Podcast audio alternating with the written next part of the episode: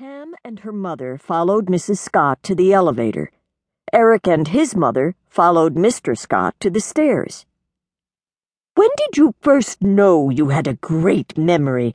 Mrs. Scott asked. It was me. I was the first to realize it, Mrs. Jansen said. When Cam was little, I read to her every night. One night I was in a hurry and skipped a page.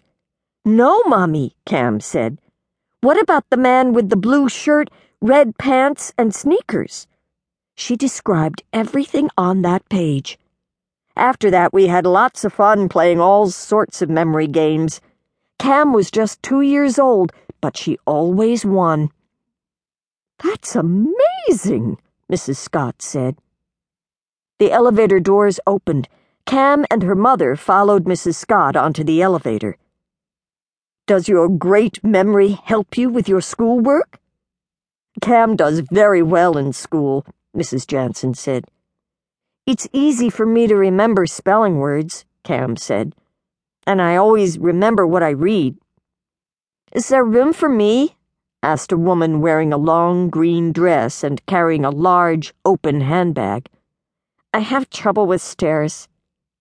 Of course there's room, Mrs. Scott told the woman. She waved her hand and told her to come on to the elevator. In class, I always raise my hand, but my teacher hardly ever calls on me, Cam told Mrs. Scott. She says, I'm sure you remember the work. I want to find out if others in the class remember. An old man with a cane got on the elevator. Another old man and his wife got on. They were friends of Mrs. Scott. This is such a nice party, the man said. A man wearing a dark blue jacket and holding a paper coffee cup came on. A woman wearing a tight flowered dress was about to get on. She was holding a plate with a gooey piece of cake. Please, eat that first, the old man with the cane said. I don't want that messy cake to get on my clothes. The woman quickly ate the cake. She licked the gooey icing off her fingers, then she gave the plate to a waiter and got on the elevator. A young man in a fireman's uniform got on.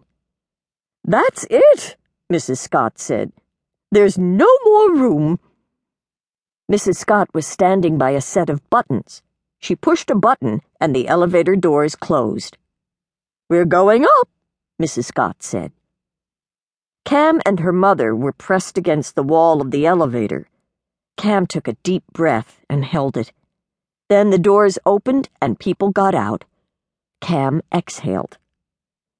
The big windows are to your right, Mrs. Scott announced. Let's go see, Mrs. Jansen said. We parked our car right in front. I bet from up here it looks like a little toy. Cam turned to Mrs. Scott.